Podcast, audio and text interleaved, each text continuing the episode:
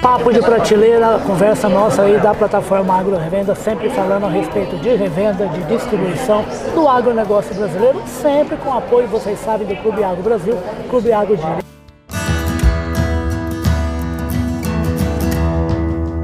Podcast Papo de Prateleira. E agora nós vamos falar de mais uma das intensas evoluções que o agro brasileiro promove para aumentar a produtividade na fazenda brasileira. Eu estou falando de irrigação e trouxe aqui para bater um papo com a gente a Priscila Silvério, que participou de uma mesa redonda aqui, ó, nota 10 aqui no Top Farm 2022. Bem-vindo, em primeiro lugar, ao Papo Patineiro. Obrigada, Riba. É um prazer estar aqui com você para a gente mostrar um pouquinho do que o agro tem feito, a tecnologia que tem disponível aí para o nosso agronegócio no Papo de Prateleira. Muito obrigada. Que nada, eu que agradeço. É uma honra para a gente, é um prazer.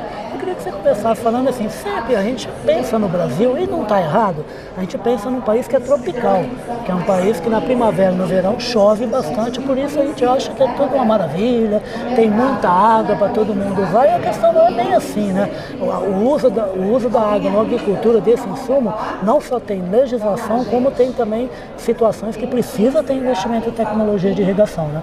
Com certeza. O nosso país aí tem um índice pluviométrico aí muito bom uh, não ser no semiárido, mas na maioria das regiões produtoras agrícolas, nós temos aí um índice de 800 a 1.400 milímetros ano. Então chove bem. Mas nós temos que entender que a, a chuva ela chove muitas vezes quando o produtor não, não precisa e quando ele precisa. Então, o que, que acontece? Hoje nós temos as, as tecnologias que nós estamos discutindo aqui no evento, que estão, elas vêm de encontro para otimizar o uso da água e colocar água, água para a planta, no caso, no momento que ela precisa. No momento né? necessário. A, no, no momento necessário. A chuva está lá, ela cai, mas muitas das vezes falta água num período muito importante para a planta, que é no enchimento de grãos. Então a gente traz, através da tecnologia dos sistemas de irrigação, a água na hora que a planta precisa. Então é um complementa o outro, né? A irrigação está aí, nós temos vários sistemas. O de pivô central já tem uma eficiência muito alta, que ele aplica direto né, a água para a planta na hora que ela precisa e continua essa água no ciclo. Porque muitas das vezes a gente fala, nossa, mas a irrigação utiliza muita água. Mas aquela água que a planta não absorveu, ela já infiltra, vai para o solo e parte que evapora já volta em forma de nuvem. Então ela está no ciclo hidrológico. Perfeito. Então ela mantém no sistema. Agora nós temos mais tecnologia. Nós estamos aí com o gotejo subsuperfície, o gotejo subterrâneo, que vem trazer mais eficiência e vem focar a sustentabilidade aí do sistema de irrigação e vem harmonizar com o sistema de pivô central. Hoje nas áreas de grãos a gente tem pivô central, que ele realmente tem capacidade de irrigar uma área maior. E o, sub, o, o causa por até da movimentação que é pela feito pelo- circular, né? E agora a gente conhece os cantinhos dos pivôs como Aham. calcinhas, Aham. né? E esse e esse sistema vem completar o que que acontece? Ele, a gente põe a irrigação nessa nesse Tem nesse- pedacinho de solo que não recebe água, mesmo tendo irrigação. mesmo tendo irrigação. E aí esse sistema de harmonização vem para fazer e você conseguir usar né, de, maneira otimizar a tua área, você consegue produzir melhor na área como um todo, você tem uma redução na utilização da água de 10 a 15%. Se você usar o plantio direto, melhor ainda, você pode chegar a ter uma redução de 30% no uso da água aí para a cultura. A gente tem diminui a incidência de doença, né, porque você está aplicando água diretamente no solo. Então, um sistema vai complementar o outro. Ainda ele tem um custo elevado, né, mas isso a gente vai equilibrando a maneira que você tem o, o pivô central e, e o sistema de subgotejo, mas que busca sempre a sustentabilidade para manejar a água da melhor forma possível, porque o produtor ele tem consciência que ele precisa e ele só usa a água que ele realmente a planta precisa porque é caro, né? O sistema precisa de energia, a energia hoje no país ainda é muito cara. Então, o, o produtor realmente só vai colocar água para a planta do que ela precisa. E parte dessa água já está no sistema. Agora, como você falou, a tecnologia está aí, né? Para melhorar a produtividade numa mesma área sem precisar expandir, né? Que daí a gente evita aberturas de novas áreas, ou seja, o desmatamento, Mas, por outro lado, nós temos um processo burocrático muito grande no país. Calma aí, antes de você entrar nessa Então, questão lá. aí, essa mulher é terrível, até porque ela integra um comitê que trata de irrigação lá no Ministério da Agricultura, Pecuária e Abastecimento. A gente vai falar rapidamente sobre isso.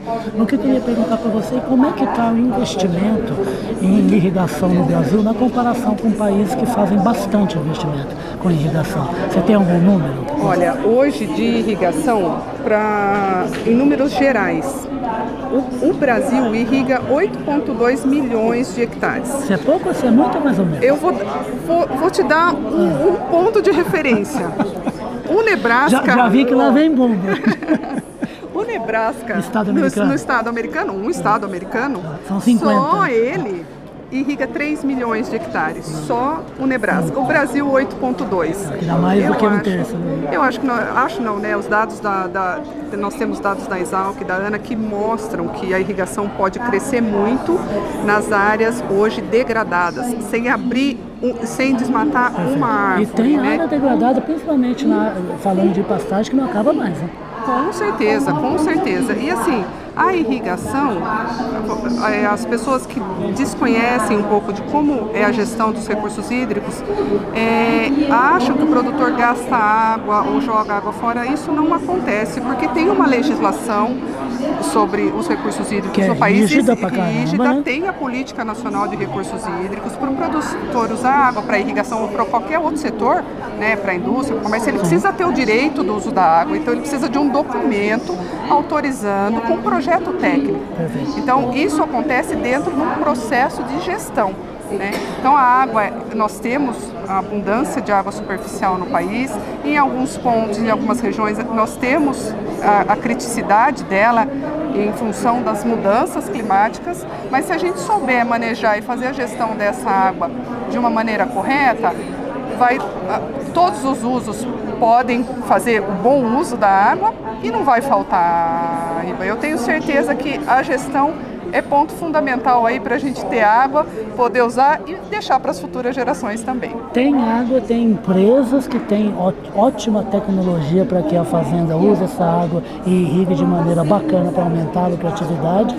E o que falta? O que está acontecendo? A burocracia? E tem lei. Tá Desburocratização, complicado? está É. complicado. Desburocratização, apesar de ter uma lei rígida, de ter um monitoramento do uso da água, alguns processos precisam se tornar mais ágeis no Brasil. né? Hoje, para você em alguns estados, para você fazer um pedido de um direito do uso da água ou outorga, está demorando dois, três, quatro anos e o produtor tem a próxima safra para plantar. Então, é, a- a- o tempo de retorno do documento dos órgãos, né, tanto estadual ou, fe- ou federal, eles são um pouco longo demais. Então, a gente precisa simplificar o processo, né, que não vai existir. Precisa ter o direito de uso, em algumas situações precisa ter o licenciamento ambiental, quando for necessário, quando tiver intervenção né, de alguma maneira no ambiente, mas tudo isso precisaria ter uma agilidade maior.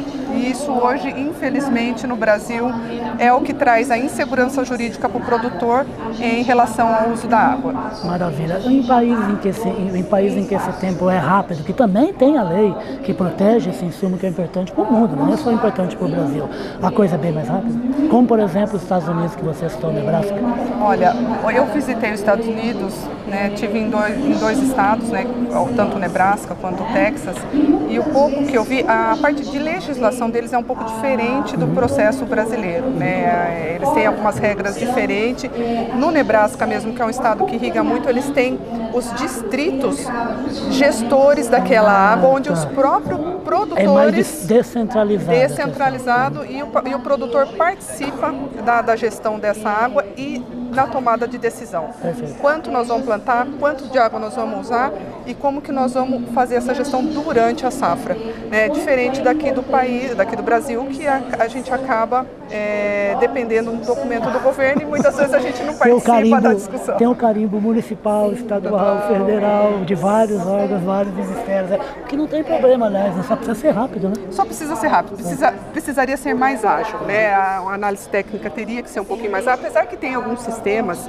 É, eu tenho trabalhado, estou na Câmara Temática de Agricultura Sustentável e Irrigação, a gente tem contato com os órgãos é, fiscalizadores que regulamentam o uso da água. Existem alguns sistemas para dar essa agilidade, mas a gente precisa que o negócio seja mais rápido mesmo, seja mais simples para o produtor entender né, o que, que ele precisa, qual é o documento que ele precisa tirar e ó, a partir do momento que ele for pedir, que a emissão seja um pouco mais rápida, para ele conseguir produzir tranquilo, sem estar irregular aí com a parte legal da, da, da gestão dos recursos hídricos. Essa é a Priscila Silvério que eu acabei não falando, mas fala agora, uma pessoa formada em engenharia agronômica, lá em Botucatu, que é uma cidade maravilhosa lá do pessoal da FBC, a família Vice, família maravilhosa, e também a família Barcelos do Grande Robertão, e que, e que tem propriedades em duas regiões do Brasil hoje. Avaré e Angatuba. Ah, tá. E você planta o que normalmente? Eu, Verão e inverno? Soja, milho, feijão, trigo. Né? Temos os mix e cobertura para melhorar a sustentabilidade, porque o produtor sempre está de olho na sustentabilidade e buscando melhorar e aprimorar realmente é, a, a, toda a produção, que a gente consiga otimizar tudo que a gente tem na propriedade e produzir mais alimento, porque o produtor está aí para produzir mais alimento comer, né? e todo mundo Nós precisa comer, fome, né? tá certo. e não é só a Priscila Silvério, não, que eu prometi que ia perguntar para ela. Priscila Silvério, mas tem um sobrenome meio complicado, ela que vai falar qual é. Slantes. Priscila Silvério Slantes. A origem qual é dessa menina? É holandesa. Holandesa. É holandesa, é então. É de gente que manja de agronegócio, gente que manja de cooperativa, é um dos países que são que, que berço do cooperativismo mundial e ajudando demais aí o agronegócio brasileiro, ao lado da Metafim, em eventos, junto com outras empresas, fazendo o que? Ajudando a trazer tecnologia nova, como os vários tipos de irrigação que a Fazenda Brasileira pode utilizar. De Prateleira volta em outra oportunidade. Um abraço.